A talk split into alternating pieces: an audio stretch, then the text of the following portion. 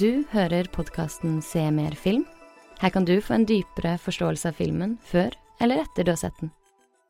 I denne episoden tar vi for oss den danske filmen Holiday. Det er debutfilmen til regissør Isabella Ekløv. Holiday ble vist for første gang på Sundance Film Festival i 2018.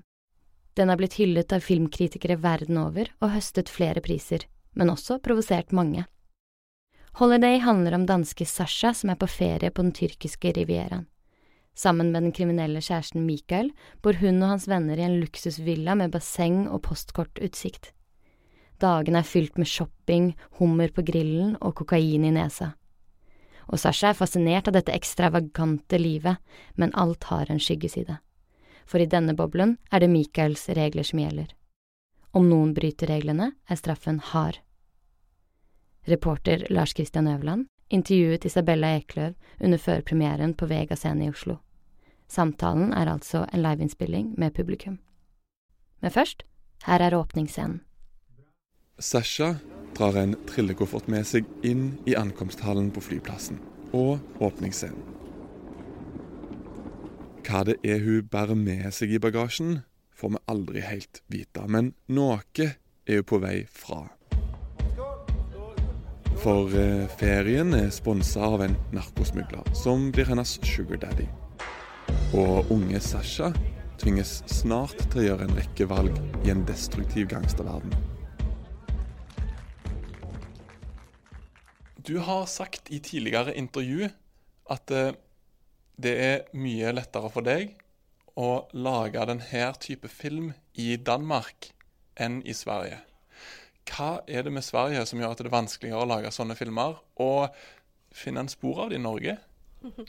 Ja, jeg vet ikke tilräckligt om Norge for å för att uttale meg om det, men, men forskellen på Sverige og Danmark er veldig tydelig.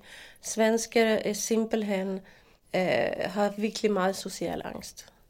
Sånn er det bare. Og, og det opplever man hele veien igjennom fra skolen til arbeidsplassen til gaten. Altså, altså folk er simpelthen superforsiktige for ikke å bryte mot sosiale regler. Veldig, veldig bange for sosiale avstraffelser. Og de sosiale avstraffelser er meget harde. Altså, de er virkelig harde. Du kan, du kan bli fullstendig utstøtt for en meget lille forbrytelse. Så, så, så, så, det er en grunn til at folk er bange. Det er ikke bare neurotiske, det blir faktisk straffet, og straffet hardt. Og sånn er det overhodet ikke i Danmark. Altså, da kan du si og gjøre hva faen du har lyst til, og nobody cares. Og, og det er selvfølgelig heller ikke godt. Altså, Det er virkelig to ekstreme. Det, jeg syns ikke det er fett at folk sitter og selvfølgelig sier rasistiske ting, og det er ikke noen som slår dem på fingrene. Så jeg syns vel um, Man kan jo håpe på at Norge er den gylne middelvei. I don't know. Kan du fortelle oss premisset til filmen? Hvordan han starter, og hvilket lite univers det du har rulla ut fra starten av? Ja, altså, altså filmen eh, begynte med at eh, jeg ble øh, kontaktet av en produsent som hadde en bok hun gjerne ville at jeg skulle filmatisere, skrevet av Johanne Algren.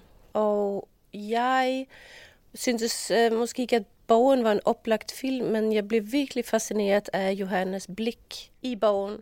En veldig visuelt fortalt Eh, med masser av detaljer og masser av bilder der hele tiden ble med inn i, uh, i, hodet på en. Så det var så åpenlyst at det, det, var en visuell fortelling i det her. Og dessuten så har Johanne levd et liv hvor hun har vært igjennom ting som de fleste mennesker aldri får innsikt i.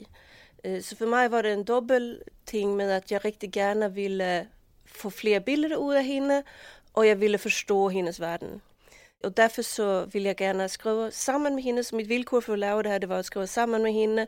Og så prøve å bevege meg vekk fra boken i virkeligheten, og, og, og måske inn i noe annet som jeg oppfatter som måske mer kjernen i fortellingen, eller i hvert fall kjernen i hva jeg fascineres av i fortellingen.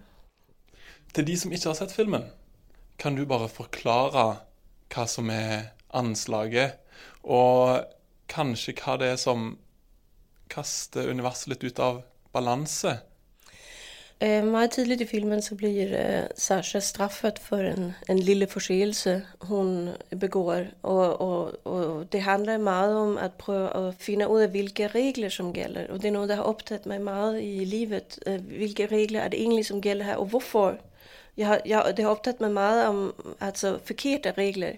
Samfunnsregler som jeg ikke syns er ok. Som jeg gerne vil lave om på. Og, och det er hele den här filmen en metafor på, at Sasha går inn i den, og hun bærer på måske 50 000 euro, og så skimmer hun lige, väl 150 av dem. Er det, er det et, en svær forbrytelse? Ja, det er det omlyst. Altså det, og det lærer hun så. Hun, hun, står i butikken og, og med solbriller og en veldig vakker badedrakt. Og så har hun ikke nok penger. Så må hun velge mellom å være pen eller bryte den regelen for ei pen pike, og å stjele. Lige precis. Sashas dilemma i denne situasjonen er at hun er simpelthen nødt til å velge hvilken regel hun skal bryte mot. Eh, så når man ikke har så mange penger, så kan man jo ikke leve opp til den forventningen, især som pige. Altså, man har ikke det dyre sminke eller det frekke tøy. Så, så, og det er litt det samme dilemmaet man står i iblant. Skal jeg komme for sent, eller skal jeg være velsminket? altså så uh, irriterende kvinnelig problemstilling som hun står i der, så spesifikt. Hva bruker du å velge? Ah, jeg kommer for sent. Ja. Glitrende. Denne filmen hadde jo ikke båret hvis du ikke hadde klart å finne den rette personen til å spille hovedrollen. Fortell oss historien om, eh, om hvordan du fant henne. Ja, det er faktisk en, en, en pinlig historie for min skyld. For, fordi um, jeg var meget lenge meget tydelig med at denne spiller, uh, hovedrollen skulle spilles av en pige i 30'erne. Det skulle ikke være en coming of age-film. Det skulle være en film om en person som tar noen valg som blir endegyldige. Dette blir hennes liv. Og Derfor ble jeg sånn irritert på min caster når hun insisterte på at jeg skulle caste Victoria.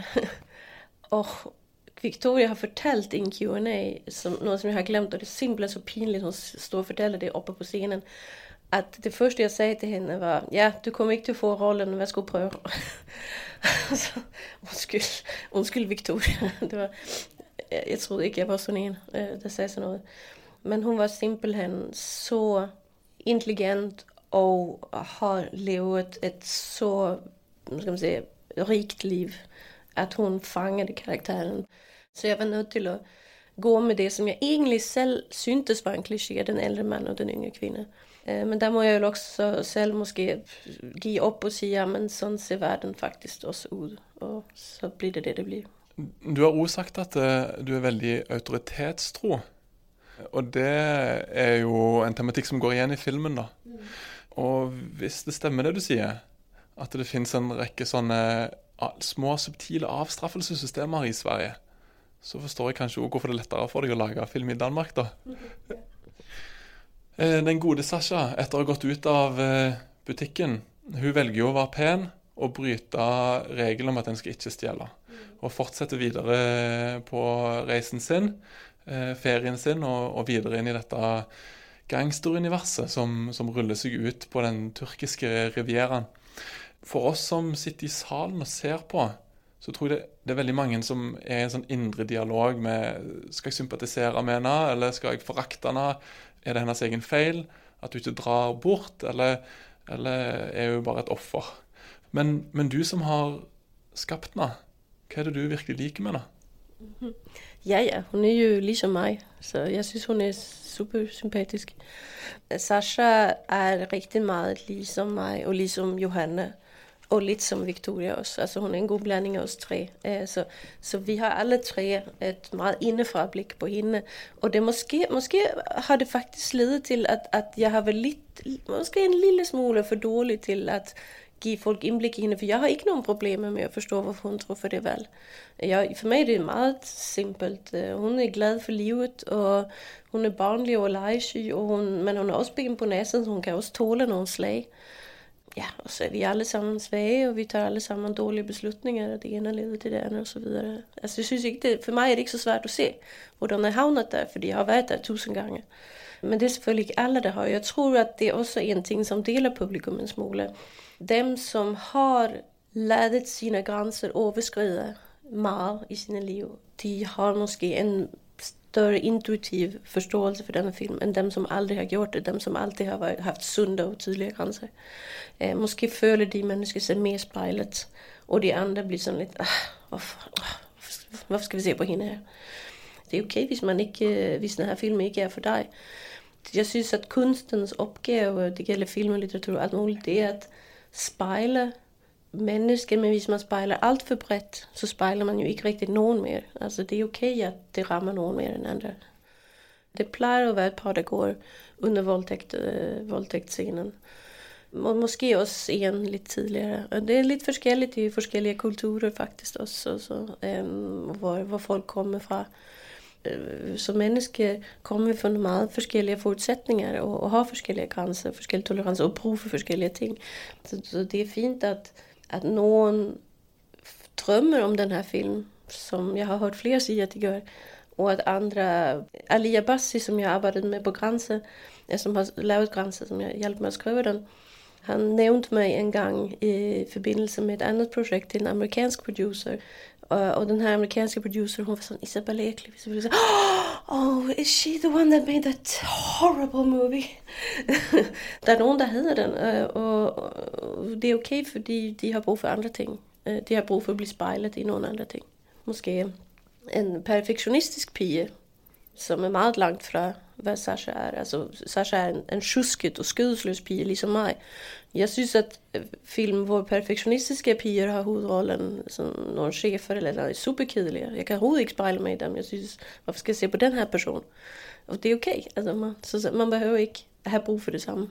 Det er en ting, som, eh, som ikke kommer unna når man skal prate om filmen, mm. og det er Voldtægtsscene. En voldtektsscene uansett altså, er jo alltid ubehagelig å, å, å se på film. Hvorfor har denne provosert så voldsomt? Fordi man kan se en erigert pikk. Så, så enkelt? Ja, det er min analyse. Men altså, erigert pikk eller pikk Altså, alle menn eh, ser pikk hver dag. De fleste kvinner eh, ser pikk rett som det. Ja. Um, precis. Så hva er problemet? Hvorfor er det så, hvorfor er det så big deal? Altså, men, men, men det er jo altså Jeg tror at det er derfor fordi det er tabu. Eh, og det har vært et tabu, og det har vært noe som man ikke har lov til å kikke på i det offentlige rom. Og når man gjør det, så, så får man en sjokkeffekt, og så forklarer man den sjokkeffekten med et eller annet. Og, og denne voldtekten er virkelig ikke særlig brutal i forhold til hvor brutal en voldtekt kan være. Det, det som er brutalt, det er å se på erigert pikk, og så selvfølgelig at, at jeg ikke klipper vekk. Man ikke får lov til å, å vekk. Så det er vel de to ting. Men måske også for, fordi at man blir i bildet, så er det jo nødt til å være en, en, en form for naturalisme i det. Så det blir veldig virkeligt. Uh, det føles tett på virkeligheten, og det er hårdt. Det synes jeg også. Jeg synes også det er en hård scene å se på. Jeg, snudde meg bort, altså. Ja. Men du har, du sagt at uh, spesielt unge skuespillere er så på en måte ivrige etter å, å please og, og, være flinke og, og liksom få, få, skryt fra regissøren. At det er din jobb rent etisk sett å passe på at en scene om en voldtekt ikke blir til et virkelig overgrep. Kan Forklare oss hva, hva, du tenker bak det. Mm. Alle skuespillere er pleasere. Det er deres jobb å være pleasere. Så, de kan godt komme til å overskride sine egne grenser uten at de fatter det før senere. På samme måte som Sasha overskrider sine egne grenser uten å fatte det før senere. Uh, og det, det, er en menneskelig ting å gjøre. Så, og, og, det er jo meg som har blikket, og det er meg som har det ultimate ansvar. Så det er meg som blir nødt til å hele tiden være med i hva det skjer, og, og ha total empati med de to mennesker som, som er der. Og den måten man gjør det på rent praktisk i en sånn scene som voldtektsscenen her, det er at man lager en veldig detaljert koreografi som begge er med på, og begge er medskapende i. Hva, du vet, hva syns du at vi skal gjøre her, hvordan går vi videre her, osv. Så, videre. så de har kontroll. Eh, og når et menneske er i kontroll, så, så, så blir hennes grenser ikke overskredet, fordi så har hun satt sine grenser. Og, og, de, og de, blir opprettholdt, og folk føler seg passet på, og, og de uh, føler seg trygge. Og dermed spiller de bedre jeg, jeg, jeg, jeg, forstår ikke, forstår ikke instruktører som skjeller skuespillere ut, f.eks. Jeg, jeg, jeg kan ikke se hvordan man kan spille godt etter sånn noe. Jeg, jeg syns at viktigste, min viktigste oppgave på sett er å få dem til å være fullstendig avslappet. Så det har jeg brukt mye energi på, især i forhold selvfølgelig til Victoria. Noen scener som du er tett på så fornøyd med at de er perfekte for deg? Jeg elsker karaokescenen jeg, jeg blir så glad hver eneste gang og vil nesten synge med.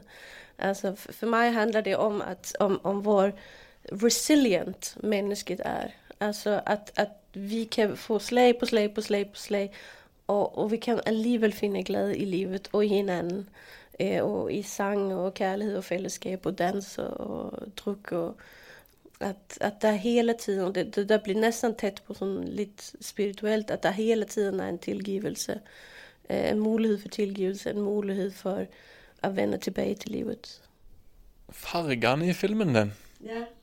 Hva skjer med deg? Altså, jeg tenkte på The Florida Project jeg, når jeg så den. Hva, det, fortell oss, hva, hvordan har du tenkt for å komme fram til, fram, til det fargespillet på, på kamera? Jamen, det er meget enkelt. Uh, I Paradis Libe så skifter Ulrik Seidel stil fra pastellfarge til knallfarge. Så var jeg nødt til å følge etter. Skal du følge etter neste krumspringeren han gjør òg? Ja, men er han ikke litt på vei ut? Du på veien? Ja.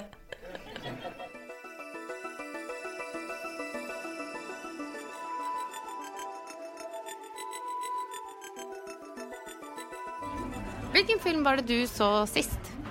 Us. Hva syns du om filmen? Eh, Den syns jeg var eh, helt medium. Hvorfor helt medium? Eh, fordi jeg syns det var en sånn sjangerblanding som, eh, som førte til at jeg bare ikke trodde på noen av sjangerne. Hvilke sjangere var det som ble blandet?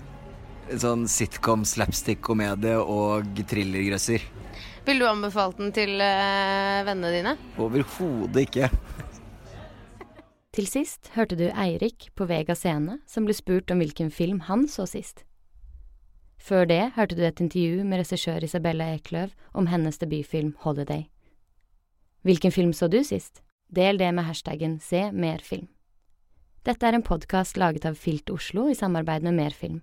Reporter er Lars Kristian Øverland, produsent er Peter Daatland. Jeg heter Nora Bremer Øvrebø og jobber i Merfilm. Har du noe på hjertet? Skriv til oss på Facebook eller til hei at merfilm.no. Gå til semerfilm.no for å se hvor du kan se Holiday. Og om du liker den, anbefal den gjerne videre. Og som alltid, se mer film.